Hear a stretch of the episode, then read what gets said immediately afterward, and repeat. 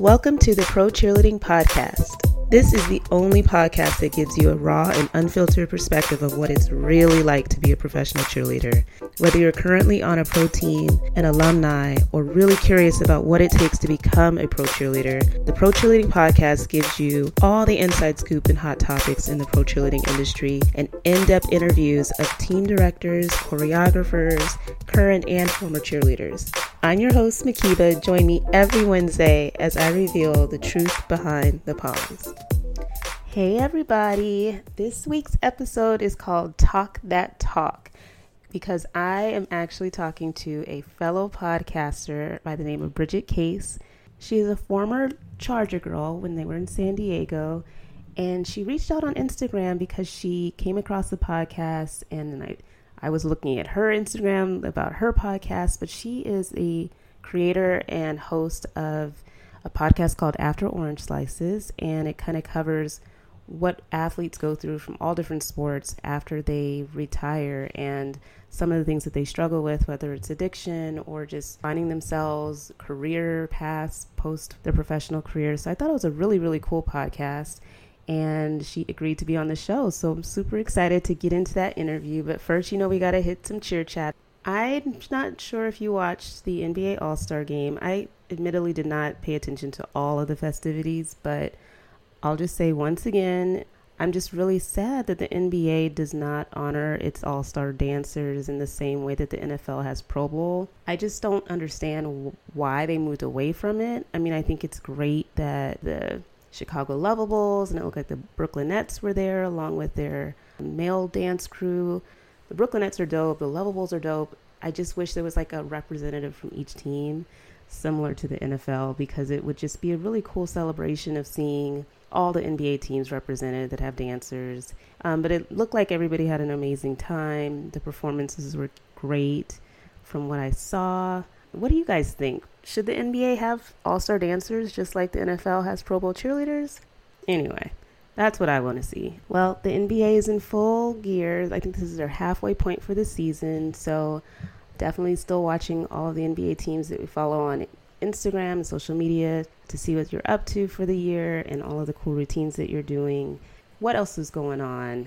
Okay, first of all, I need to know who all is watching this Dare Me stuff on TV. It's a cheerleading TV show on USA Network. And I admit I fell off the last couple of episodes, but if other people are watching, then I I need some engagement. I think I need to talk crap about it or really have somebody to go back and forth with. Similar to how the Netflix cheer special went, a lot of people were really engaged and commenting and posting about it. Maybe Dare Me's just not that hot, but I want to know from you if you're actually watching because a, I need to get caught up, and B, I just am curious of what people's reactions are. I was surprised to see one of the characters boning on the show. I guess that's allowed now on TV. Who knows? but uh, besides that, it is a pretty good storyline. It's been slowly unfolding, but if you are watching, hit me up and let me know because I want to see what your thoughts are on, on the series, just to see if you guys are keeping up with it. I'll tell you this another thing that I'm super, super excited to watch, and I'm kind of hot that I didn't have enough time over the weekend is the documentary about the NFL cheerleaders who had brought lawsuits against their teams. It's called A Woman's Work, the NFL's cheerleader problem. And I'm super excited to watch that and interview the director, Wee Yu, and definitely have a conversation about this documentary and sharing it with you all. I've been dying to see this film and I cannot wait to just have like peace of mind where I can totally dig in and take notes and have a super spirited discussion around it. But stay tuned for that because that will be coming up next month. I can't believe they're already like in freaking March pretty much. 2020 is flying by already.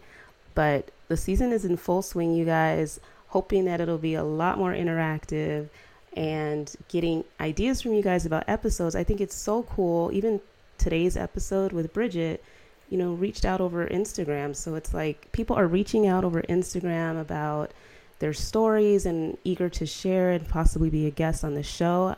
I welcome that wholeheartedly because it's really hard to just keep an eye on everything and everyone and reaching out to people for uh, potential interviews. But if you feel like you have a unique story to share or a topic that really you're passionate about that you would like covered on the podcast, please don't hesitate to reach out because we'll get something scheduled, we'll get an interview going don't be shy. It's really hard sometimes to get clearance from people who are on teams to do interviews. So if you're a retired alumni and you're doing something really crazy dope, just please reach out. Happy to connect with you and share your story through the podcast. With that, let's just get into my conversation with Bridget, another former NFL cheerleader who decided to do a sports podcast mainly because of her background in journalism but we're going to dig into how she got started with journalism, some of the challenges she's experienced. So I won't give too much more away. Let's get into Talk That Talk. Well, welcome, Bridget, to the Pro Cheerleading Podcast. I'm so excited to have you. I mean, thank you. I've been, of course, stalking you like crazy. beautiful Instagram page. You are a former I can't say Los Angeles. The minute I get Los Angeles, I am. Well, I didn't cheer in LA, so it's good. it's still San Diego to me. So yeah, so you are a San Diego Charger girl, and now you are the creator, producer, and host of your very own podcast, After mm-hmm. Orange Slices. I can't wait to get into all of your background and just how you started on this journey of. You're a straight up sports reporter, podcaster, you name it. Like you've been in this business for a while now, right? Yeah, it's been not crazy long, but probably what about six years now. But it's just, gosh, just been so fun. And it, I mean, it feels like forever because I've had so many jobs. It's kind of how the industry is. You just hop around. But yeah, I'm loving it. But thanks for having me. I'm so excited to be on the other side of the microphone today. I know, right? I ask a million questions. So go for it. They'll be all over the place. But let's just dive into your dance background how long have you danced? How did you start? Where did you train? All that kind of good stuff. And yeah, I mean, I started dancing really, really young. Mostly, I'm sure, like any elite dancer, you were turning and running into things and running around your house, and your parents just put you in a class to finally like calm you down. Right. Um, yeah, so I started dancing at two years old, really, really young. And I was always like the only one who knew the routine right? Like I watch all my old recitals and it's just so funny at like three years old where I'm like the only one and I'm like pointing at everybody, like telling them to, you know, get in your spot, ladies. Yes, yeah. Get formation. So bossy, so bossy. And oh gosh, it's just so hilarious. And like there's people like laughing at me and cheering me on because I'm the only one. I'm just like full on just making up my own solo at like four years old. So honestly, like dance just became like my second nature. Of course, like I played sports when I was younger and, you know, played soccer and played tennis, but, you know, got really, really serious about dance probably by the time I was like in first, second grade. Um, you know, I was competing, I was, you know, traveling around the country.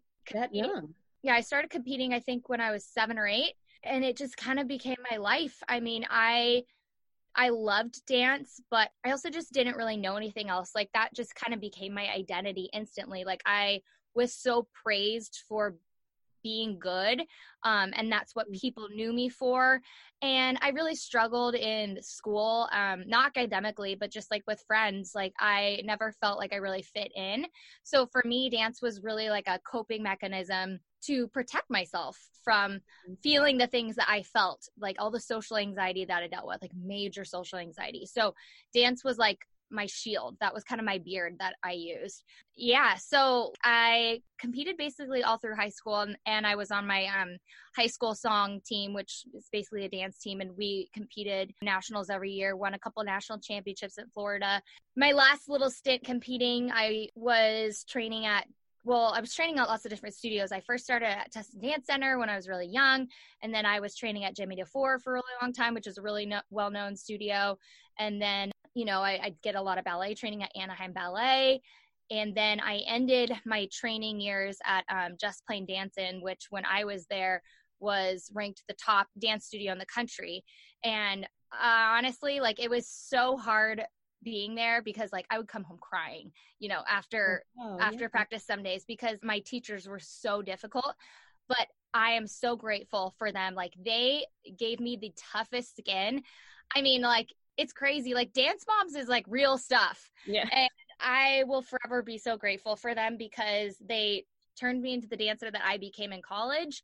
And also just the person that I became. Like I really developed thick skin. And so once I graduated, I went to Oregon and I was a cheerleader for four years at the University of Oregon. And it was like the best time to be there because mm-hmm.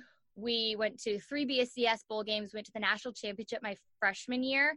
Of course, we lost and it was like the worst night ever, but it was also the most amazing, incredible experience. Like I couldn't have asked for a better four years there.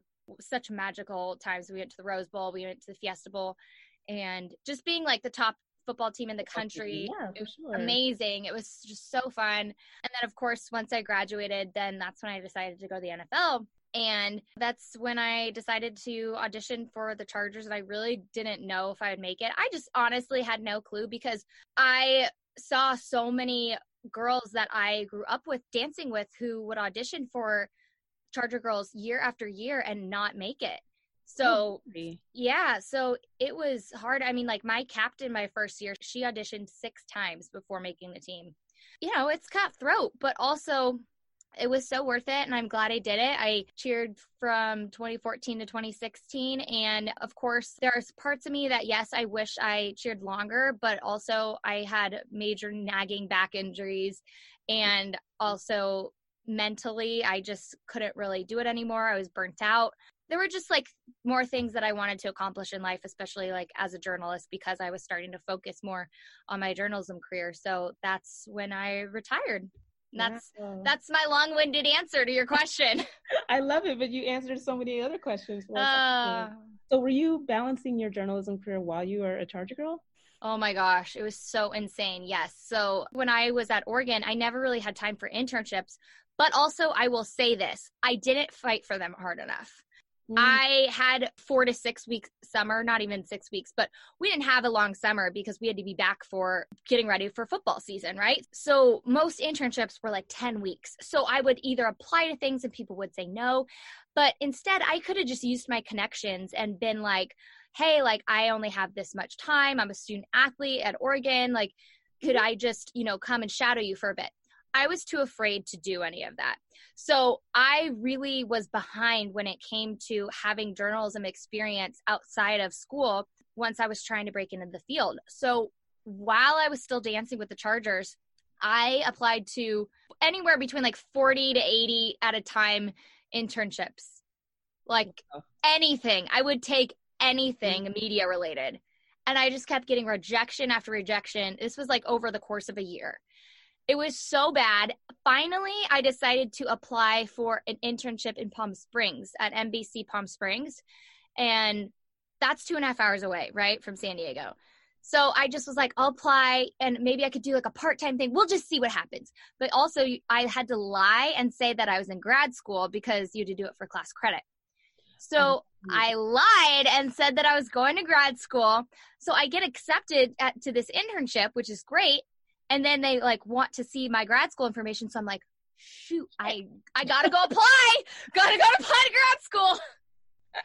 You're kidding. So i end up yeah so i end up applying to grad school at usc getting in and it was great because i mean like at that time i was going to school very part-time so it was manageable but also i like never slept. I barely ate. It was oh my gosh it was so bad but also best experience of my life. So I got this internship. I was only an intern for maybe like a month until they needed a production person. So then I got hired as a production specialist a month later. Then their local sports reporter slash multimedia journalist leaves to go get a new job. So the main anchor really liked me. Like I worked really, really hard. So he kind of was the one who pushed for me, went to our news director and was just like, hey, let's give her a shot. You know, I had been going on the desk and just practicing, practicing every day. Like I didn't care what it was. I would work the morning show from 3 a.m. to 12 noon, and then I would drive back to San Diego two hours and go to practice from like 6 to 11. And then I would drive back, sleep on the couch for like an hour, and go to work. I would just take naps wherever I could. But I was just doing anything to break into the industry at this point, right? There were so many times though where I like basically was falling asleep at the wheel and had to pull over. I would be on the phone with my parents just to try to stay awake. It was really scary and very dangerous. So I would never recommend anybody do that, but like I I just was doing what I had to to get my start. And so by that point then I was the part-time because mostly I was still like the news assistant and production specialist. So I was going out covering, you know, any anything that happened, lots of breaking news. I was going out to standoffs and things like that on Fridays and the rest of the weekend. I would cover local sports. And that's how I got my start in sports. But it was really difficult because, of course, I would have to leave, you know, whenever we had an appearance or like we had a game or something you know? Yeah. so balancing the two was really really difficult. So that was obviously like a major factor as far as like i was like okay like it's it's time for me years? to be done. Yeah how many years yeah. i just also felt like there were so many things that went into being a Charger girl that like I'm so glad that I had the opportunity to cheer in the NFL. It was so wonderful and I got lucky to, you know, travel places and go to France and, you know, do cool things that like you know what it's like. It is really special, but also there are so many things that I felt so trapped mm. um because we weren't allowed to have social media we weren't allowed to have our full name on social media. I know now things have changed and like we now restrictions too though. Right? Like it was yeah. just the the rules were just they seemed very very over the top at the time and it really played with my head. Of course there was so much like that went into it, but it also felt like well, I can't grow as a journalist if I can't use my name and, be on social media. Exactly. And like so it was it was kind of ridiculous. So yeah that's kind of when i had to like call it quits and say goodbye but then i just kept moving my way up the ranks as a reporter. And then yeah that's how i'm here. Wow. No you're so right. I think in our, the rules episode talking about just how restrictive it is i think they've loosened them up a little bit but it was really hard to establish you know, life after cheerleading if you're not able to promote that you were an NFL cheerleader or yeah. I mean, it was so restrictive. It was ridiculous in a way. Um, they claim it's to protect you, but at the same time, you know, we're all grown women, you know, so it's seriously. Like, I'm like, but it's also just not fair because I'm like, well, the players get to post all this stuff.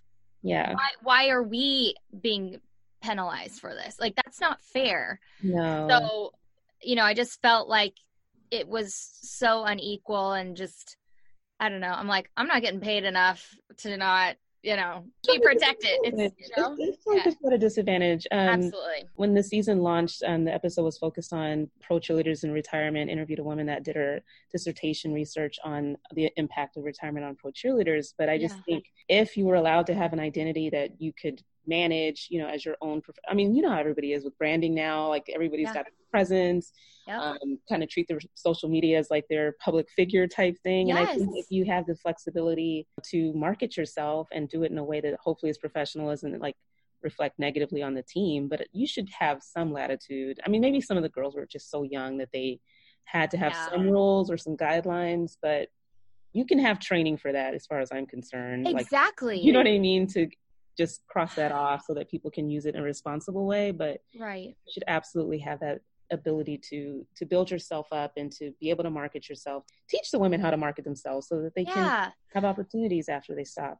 But also it's more about that like marketing yourself and being able to be yourself like the players are able to be themselves on social right. media right. but i felt like when i was a charger girl i was bridget the charger girl versus bridget case like the human being. Right. I was trained what to say, how to respond to certain questions, what not to say, what to steer away from, not to have my own opinion. It was very like the more I think back on it, it was very restrictive as far as like what I thought. You know, I I really just felt like I wasn't allowed to like be a a real person. Yeah. Well, I was so obsessed when when you had reached out, just realizing that you know that you were a sports reporter, just because mm-hmm. of my passion for sports. And I just remember, I mean, listening what you're saying just now. Um, I was like a guest co-host on it was a radio show, not even a podcast, but okay. Um, but I was so excited to talk football with these guys, and like you know, and I just remember all of the guidelines I got um, when I made the appearance of like, yep. don't try to answer questions about uh-huh. football. And I was just kind of like, you've got to be kidding me. Like, I mean, I'm not some football whiz, but I know the game and I watch it and I pay attention. So I totally. like if you're trying to like dispel this myth of stupid cheerleaders or that you know don't know the game or don't know what they're watching like why not i mean if it was a question that was over my head literally i wouldn't fumble my way through it and act like i knew the answer if i didn't know but i just kind of i was like okay i'm gonna take this little these guidelines but i did not follow them when i was on the show and because you know i could not help myself it's like if you ask me a oh, question i'm gonna answer it that's just not it's not fair. And why yeah. should I sound like a dumb cheerleader up there when they brought me on and wanted to hear like my perspective from being on the exactly. sideline. There's so many commonalities. I was just like, man, I'm going for it. And if I get in trouble, then oh well. But I know.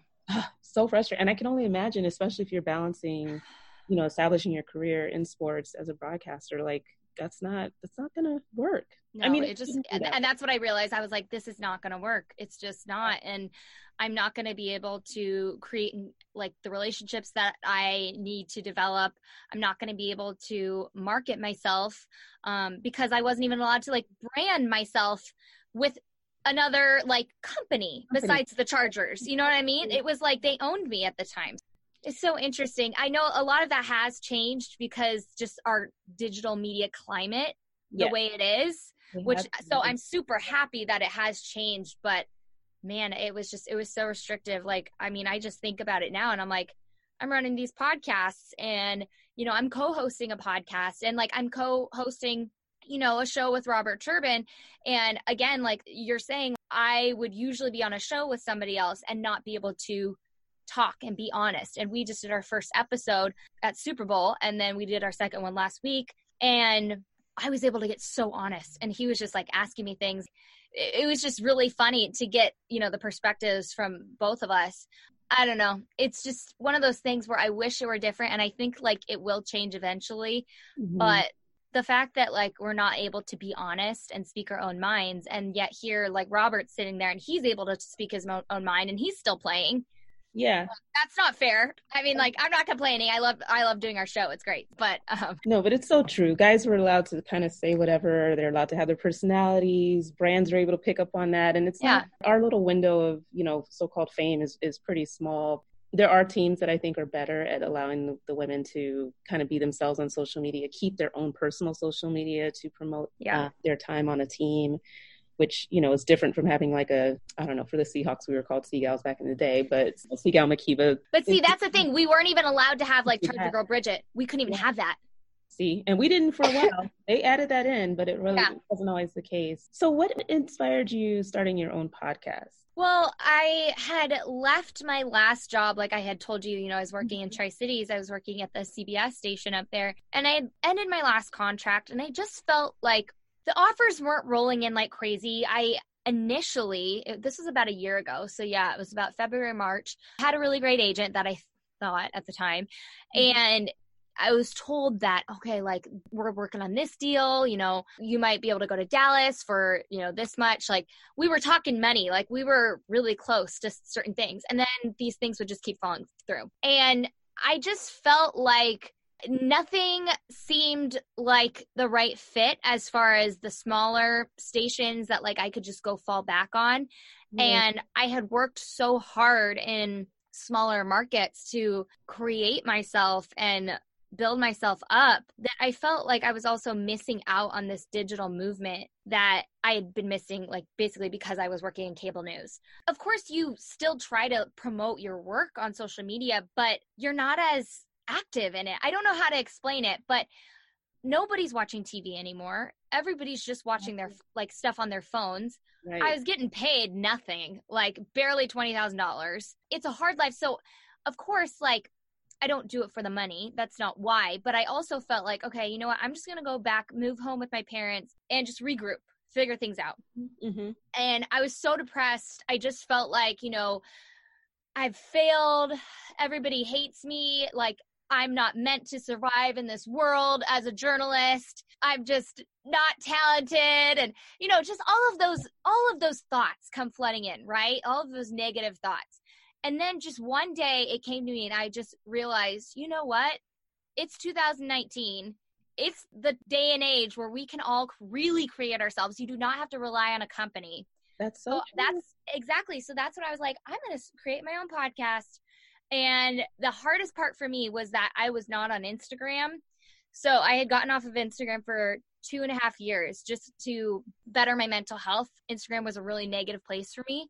Mm-hmm. So I realized I'm like, you know what? I don't care about losing a bunch of followers. I had deleted my old Instagram and I was just like, I'm just going to start a new one just for the podcast.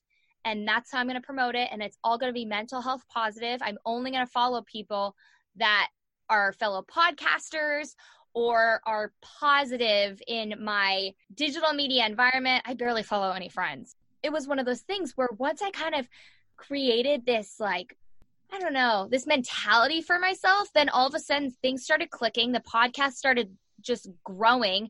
I launched the podcast in August and it's just taken off. You know, I was able to go to Super Bowl and get so much done there, meet so many amazing people, and it's just been so great. And then now being able to co-host a second podcast and co-hosting That's Turbo Talk, yeah. which is fantastic. So, you know, and I fired my old agent and things have just really taken off. And I realized I'm like, you know what? I made all of this happen for myself. And I really am seeing a trend in so many people leaving the big media moguls to do more for mm-hmm. themselves. Yeah. So, you know, I just, I realized that like I don't need to worry so much about being affiliated with a certain brand or a certain TV station to build a career for yourself. Yeah, to to yeah. determine if I'm successful or not.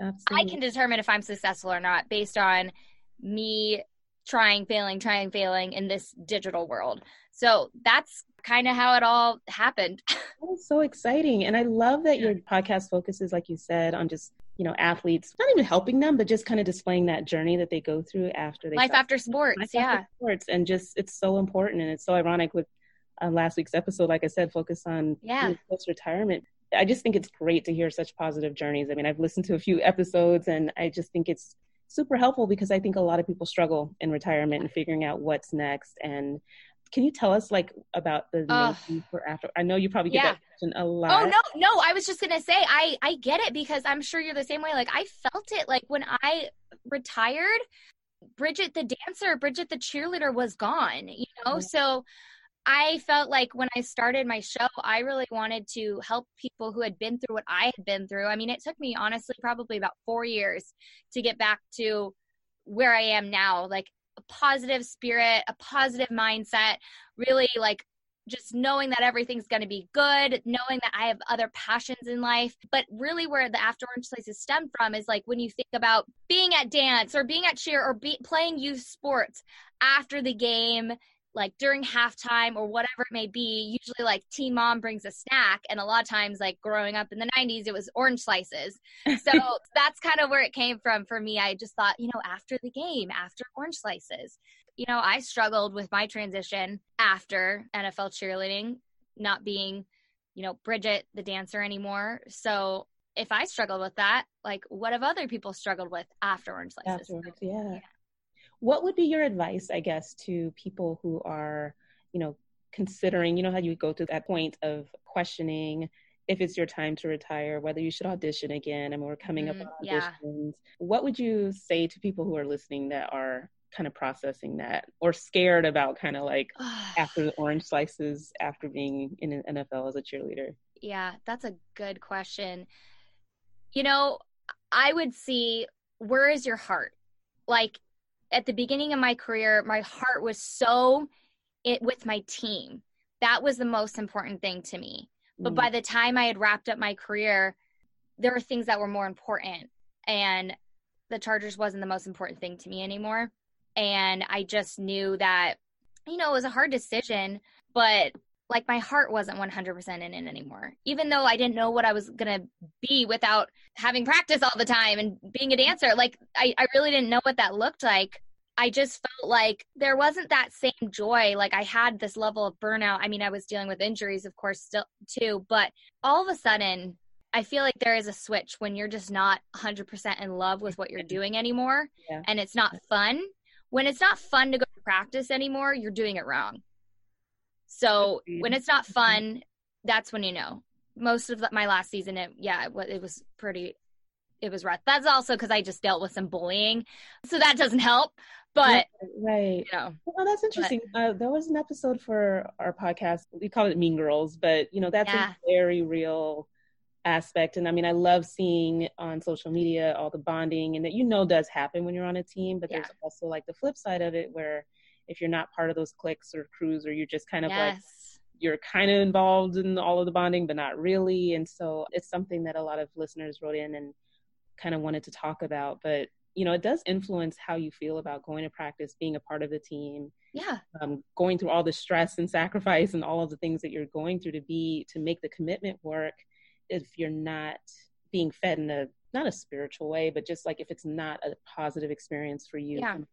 From, a mental and emotional standpoint and i think you got to put yourself first in that regard if, if it's damaging i would say to your own psyche and how you feel about yourself exactly something to think about nobody needs to just like hold on to a toxic situation maybe there's another team or something like that and it's not like to say anything bad about the entire team or the NFL as a whole is just a bunch of mean girls. It's not that. I just think it's a reality of it that, you know, it's just the reality. oh, it's su- it's such a reality. It's yeah. and it's really sad. And but also, I just think that half the time, like people don't realize it. And the thing is, is I feel like a lot of it stems from a lot of us being really unhappy with the conditions and the climate that we are working in that we're dancing in because if we were allowed to really be ourselves i think it wouldn't feel so restrictive and i just think it would be a little bit easier to just like let go let loose you know be with each other and not worry so much about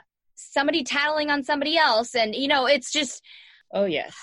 Oh yeah. you know I, I felt it especially like my earlier years on the team where uh-huh. you know once you make your dream come true and you're on this team there's this whole like vibe of you know there's an image to uphold. And it's not yes. just coming from leadership it's coming from the vets on the team. And like there's just this whole image of what being a Seattle Seahawks cheerleader was supposed to be like. And it's, you know, when people on the team didn't feel like others were living up to it, I mean, it's all this mindset of protecting that image. But yeah, people running towards the director to tattle and just, I mean, right? kind of can go absolutely berserk. The tattling drove me insane. I was like, seriously, are we in kindergarten? like, if you have a problem with me, come to me yeah, for sure. Well, and it really depends on like like I'm sure you felt this way. Like certain years are better than others. Like because it happened on my college team too, where like my freshman year was great because I had fantastic seniors on the team, but the rest of my years I was really bullied by and and the thing is is I I let myself get bullied because I was always a people pleaser.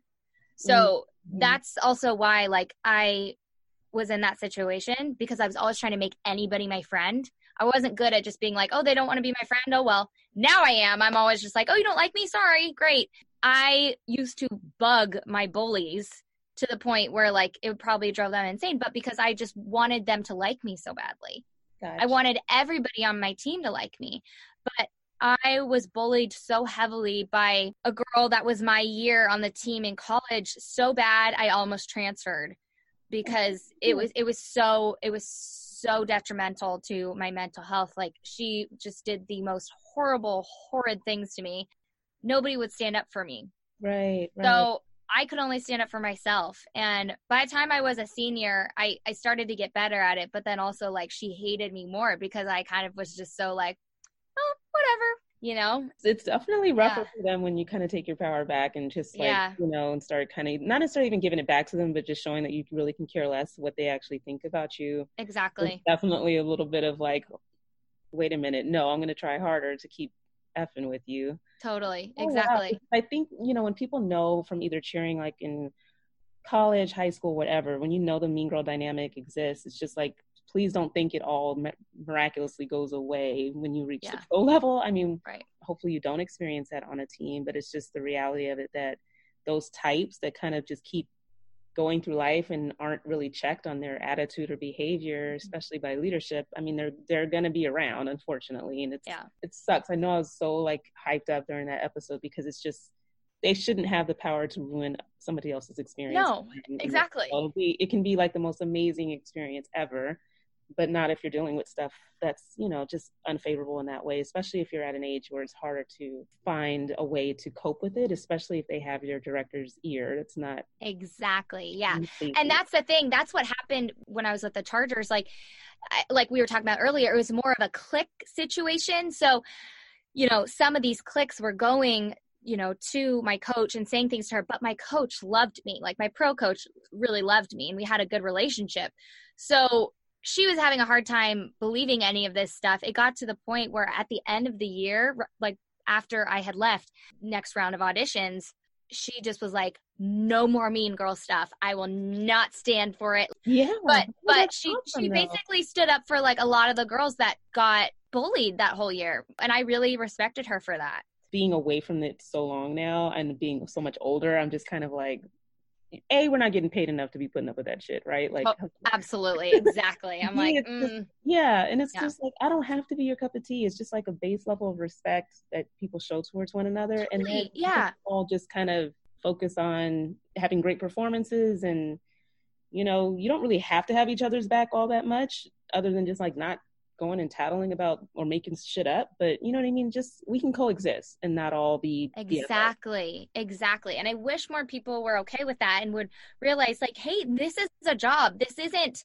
like a middle school team. Like yeah, yeah. it doesn't it doesn't all have to be a sisterhood and rainbows.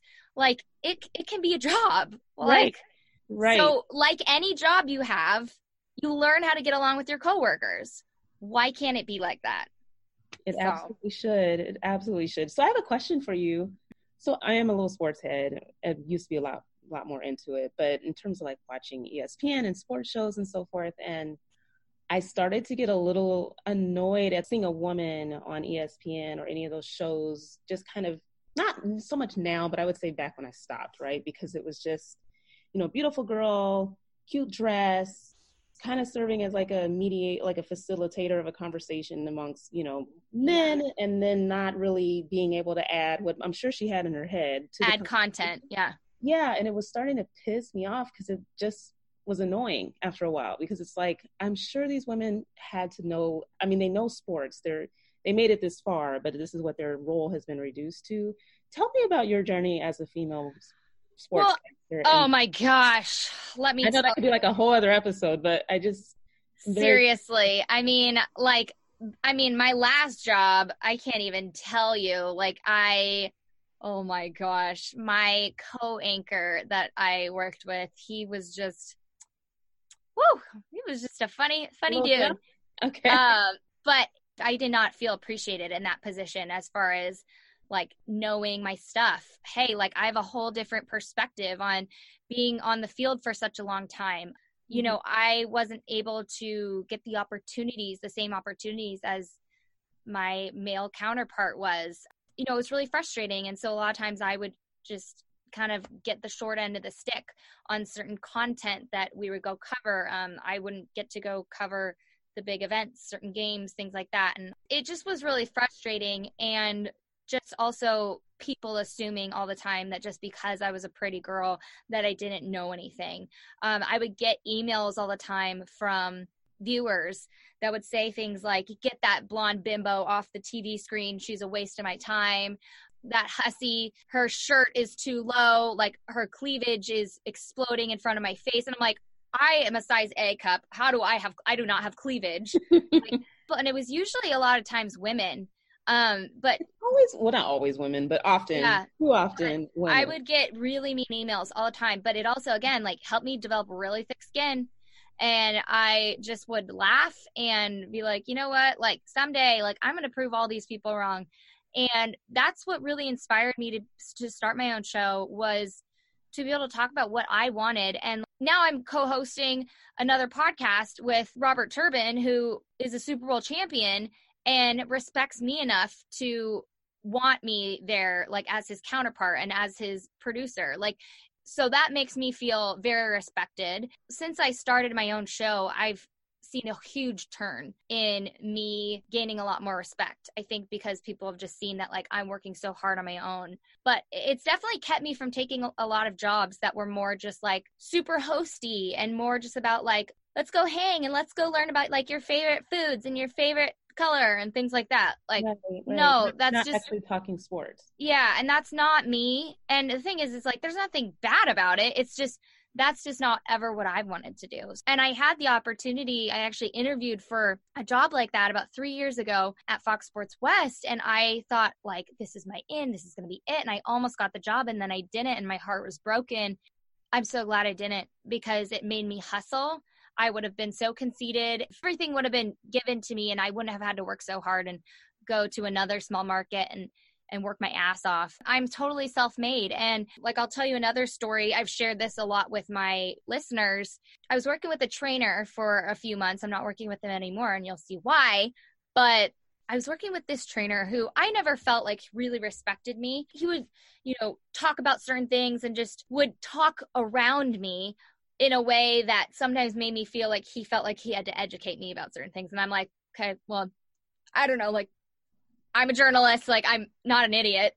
Right. but like, oh my god, is this anyway? What ended up going off on Twitter? Yeah, about? yeah. Oh, so, um, yeah. So, so what ended up happening one day is he was just there were four people in the gym and it was all guys, and he ended up saying how he went on this whole analysis on how the sports culture has changed over the years, right?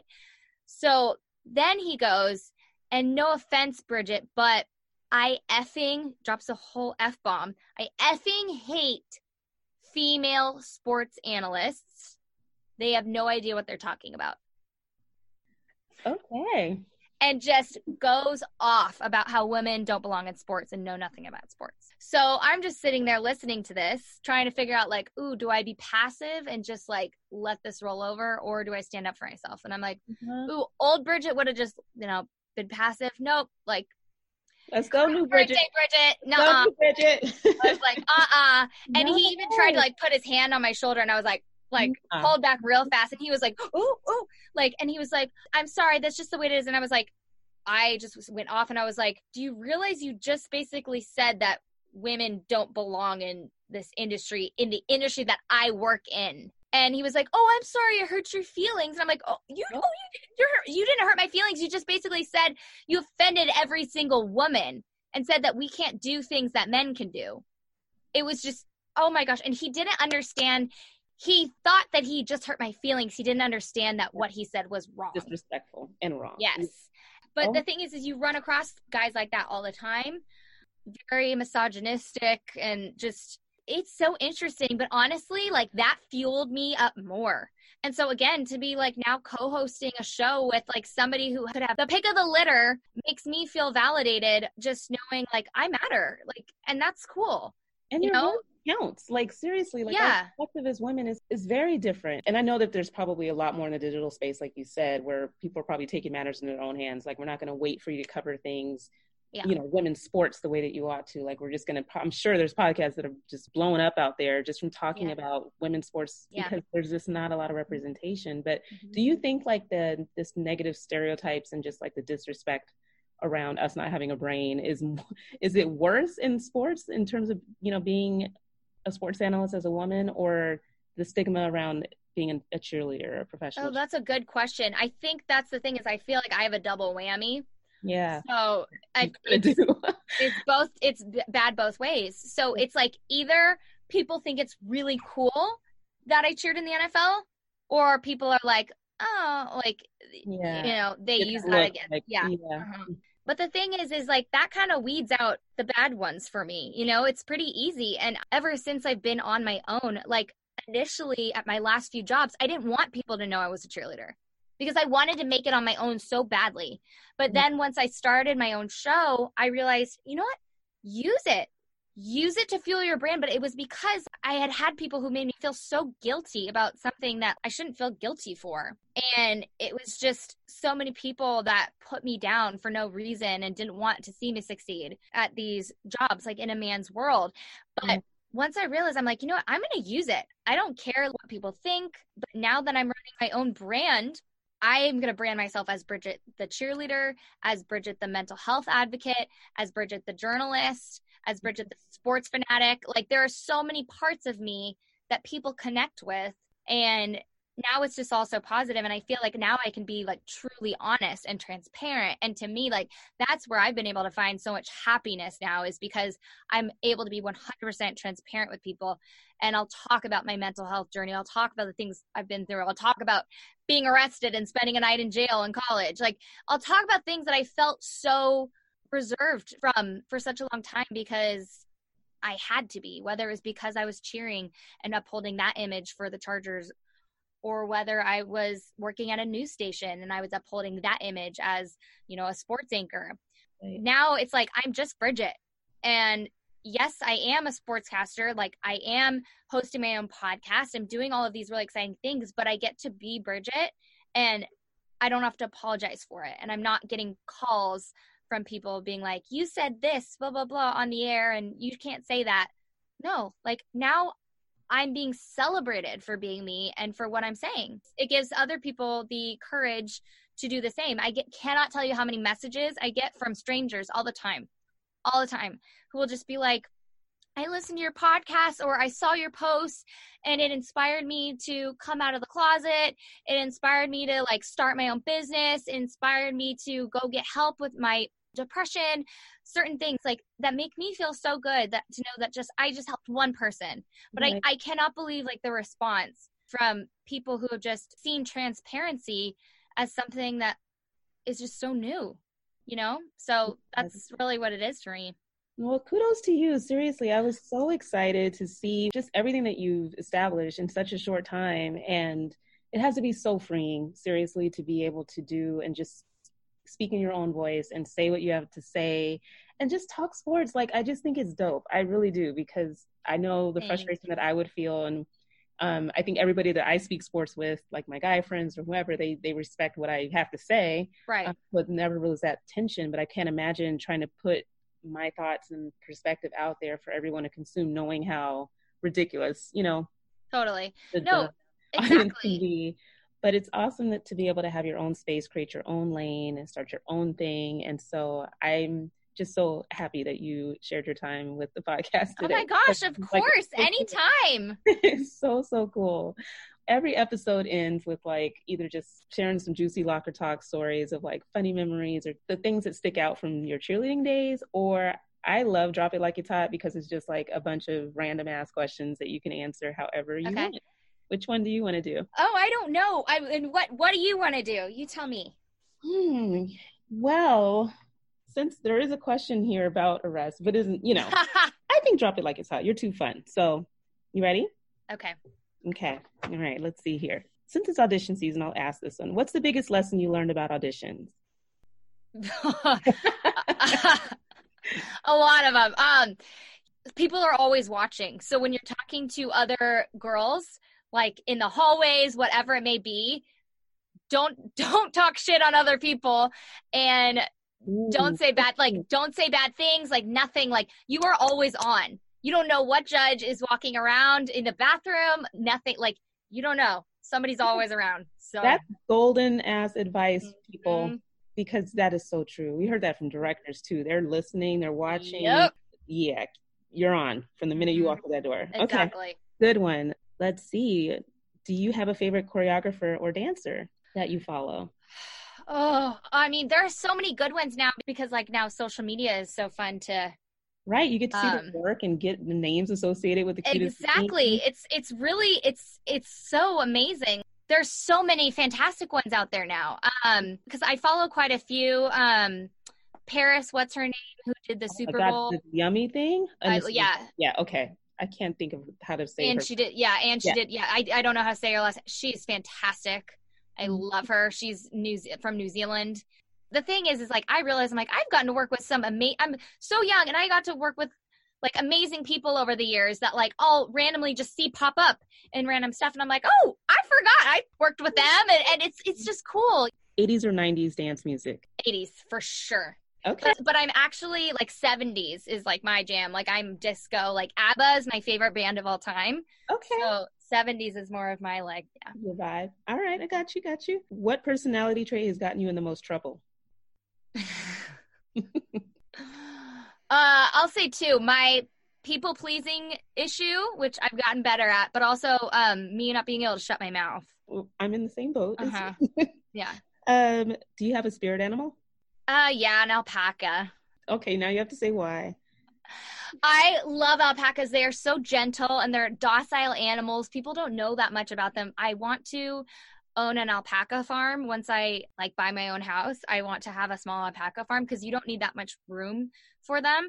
And they're such sweet animals and they don't make any noise and oh my gosh, I just love them. So like when I was mm-hmm. up in Eastern Washington, there are so many alpaca farms up there. I don't know if you've been to any of them, but like there are a ton. If you just drive through, yeah, so I got to hang out at a lot of alpaca farms while I was up there and I just fell in love with these animals. Aww. I just I just love them. So I have lots of stuffed alpacas and like my aunt who um I'm really close with, anytime she sees an alpaca, like a stuffed one or an iron one or something, she usually she buys it for me. It's like okay. I have so many alpacas.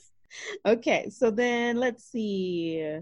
Twitter or Instagram? Just because I adore your Instagram page, but I've also you know it used to be Twitter. Twitter. It used to be Twitter, but I don't get as much traction on Twitter anymore. I think because the algorithm changed, so like I get no feed, like no one sees my tweets. so, so now Instagram. Okay, Instagram's been fun. It's a great way to interact with people too, and that's how we found each other. So exactly. Uh, let's see, favorite place to travel. Probably France. I love France. Well, me too. Oh, it's just so beautiful. Favorite city?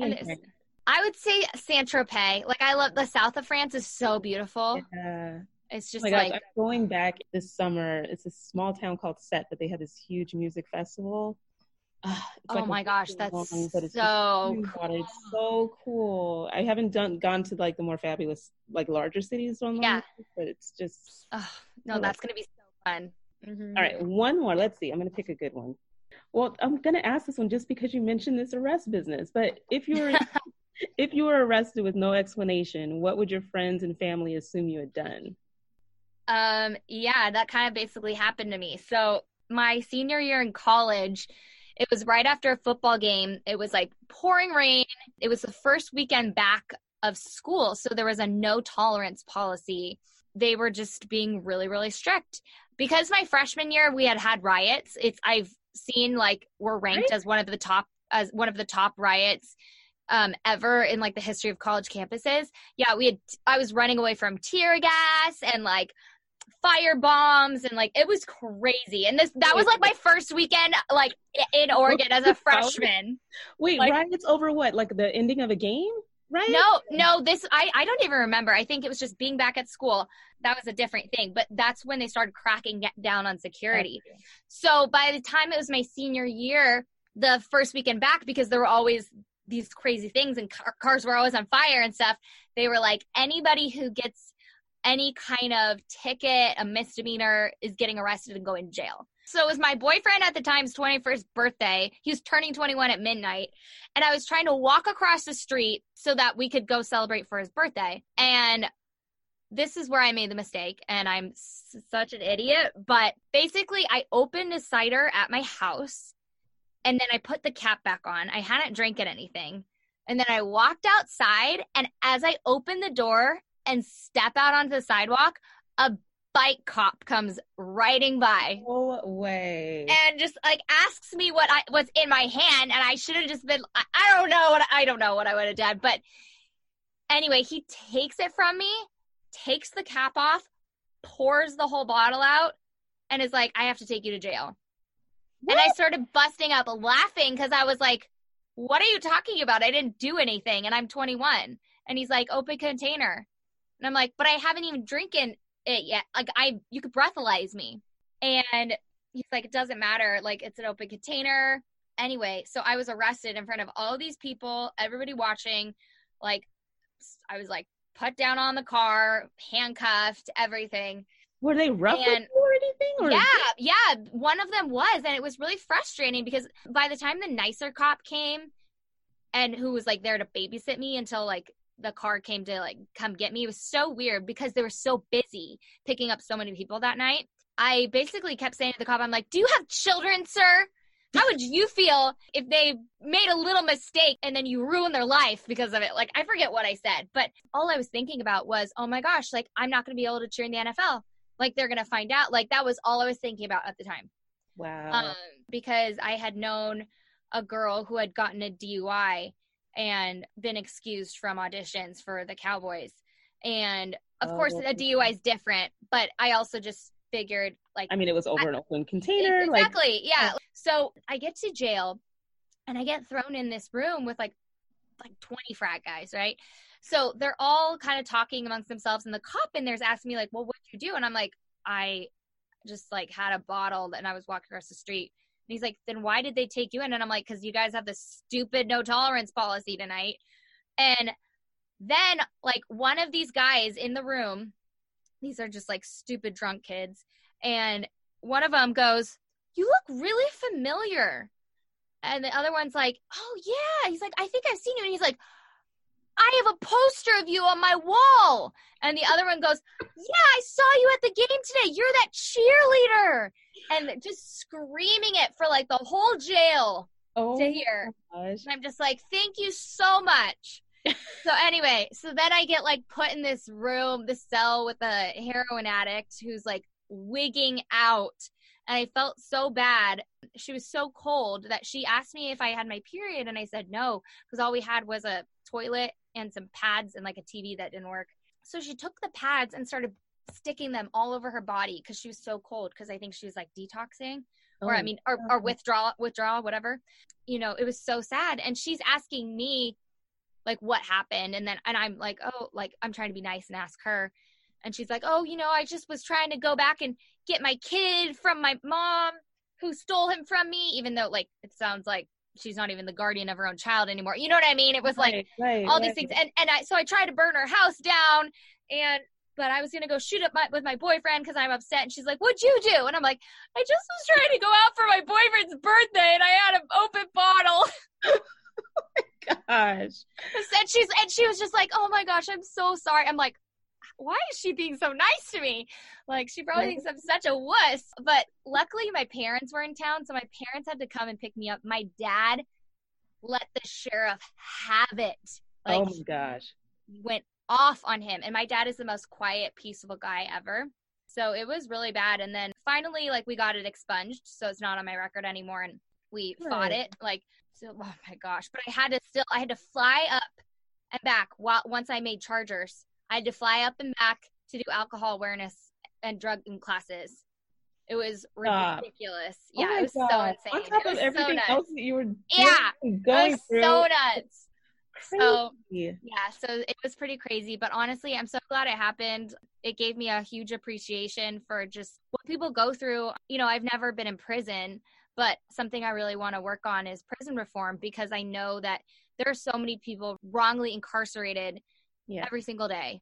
And I think it's a huge problem in America. And it's something that like I'm super passionate about fixing. And I think it kind of stemmed from that. You know, I've never been in real prison, but just for my little like naive personality, just being in jail for one night gave me enough to be like, hey, like real yeah. stuff goes on in this world and, you know, we need to fix it. So Definitely crazy. Well, I yeah. seriously cannot thank you enough, Bridget. This has been such a fun conversation. I know. It's been and so great. Thank you for having me. Of course. And I will definitely be providing the links to your podcast for people to check out. Yes, because I have two podcasts now. So I know, clearly. This is awesome. Yeah. You're going to stay very, very busy, but you've interviewed some really cool people and can't wait to see what's on the new podcast as well. Yeah, yeah. Um, yeah. You are pretty dope. Thank you so oh, much. Oh, thank you. Oh my gosh. No, of course, anytime. And I can't wait to eventually have you on my After Orange Slices podcast. It will be oh, so awesome. Gosh. So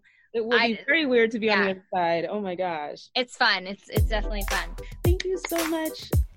Thanks so much for listening to the Pro Cheerleading Podcast. You can follow your favorite podcast on social media at Pro Cheerleading Podcast on Instagram, at Pro Cheer Podcast on Twitter, we're on Facebook, on YouTube, and you can support your favorite podcast on Patreon.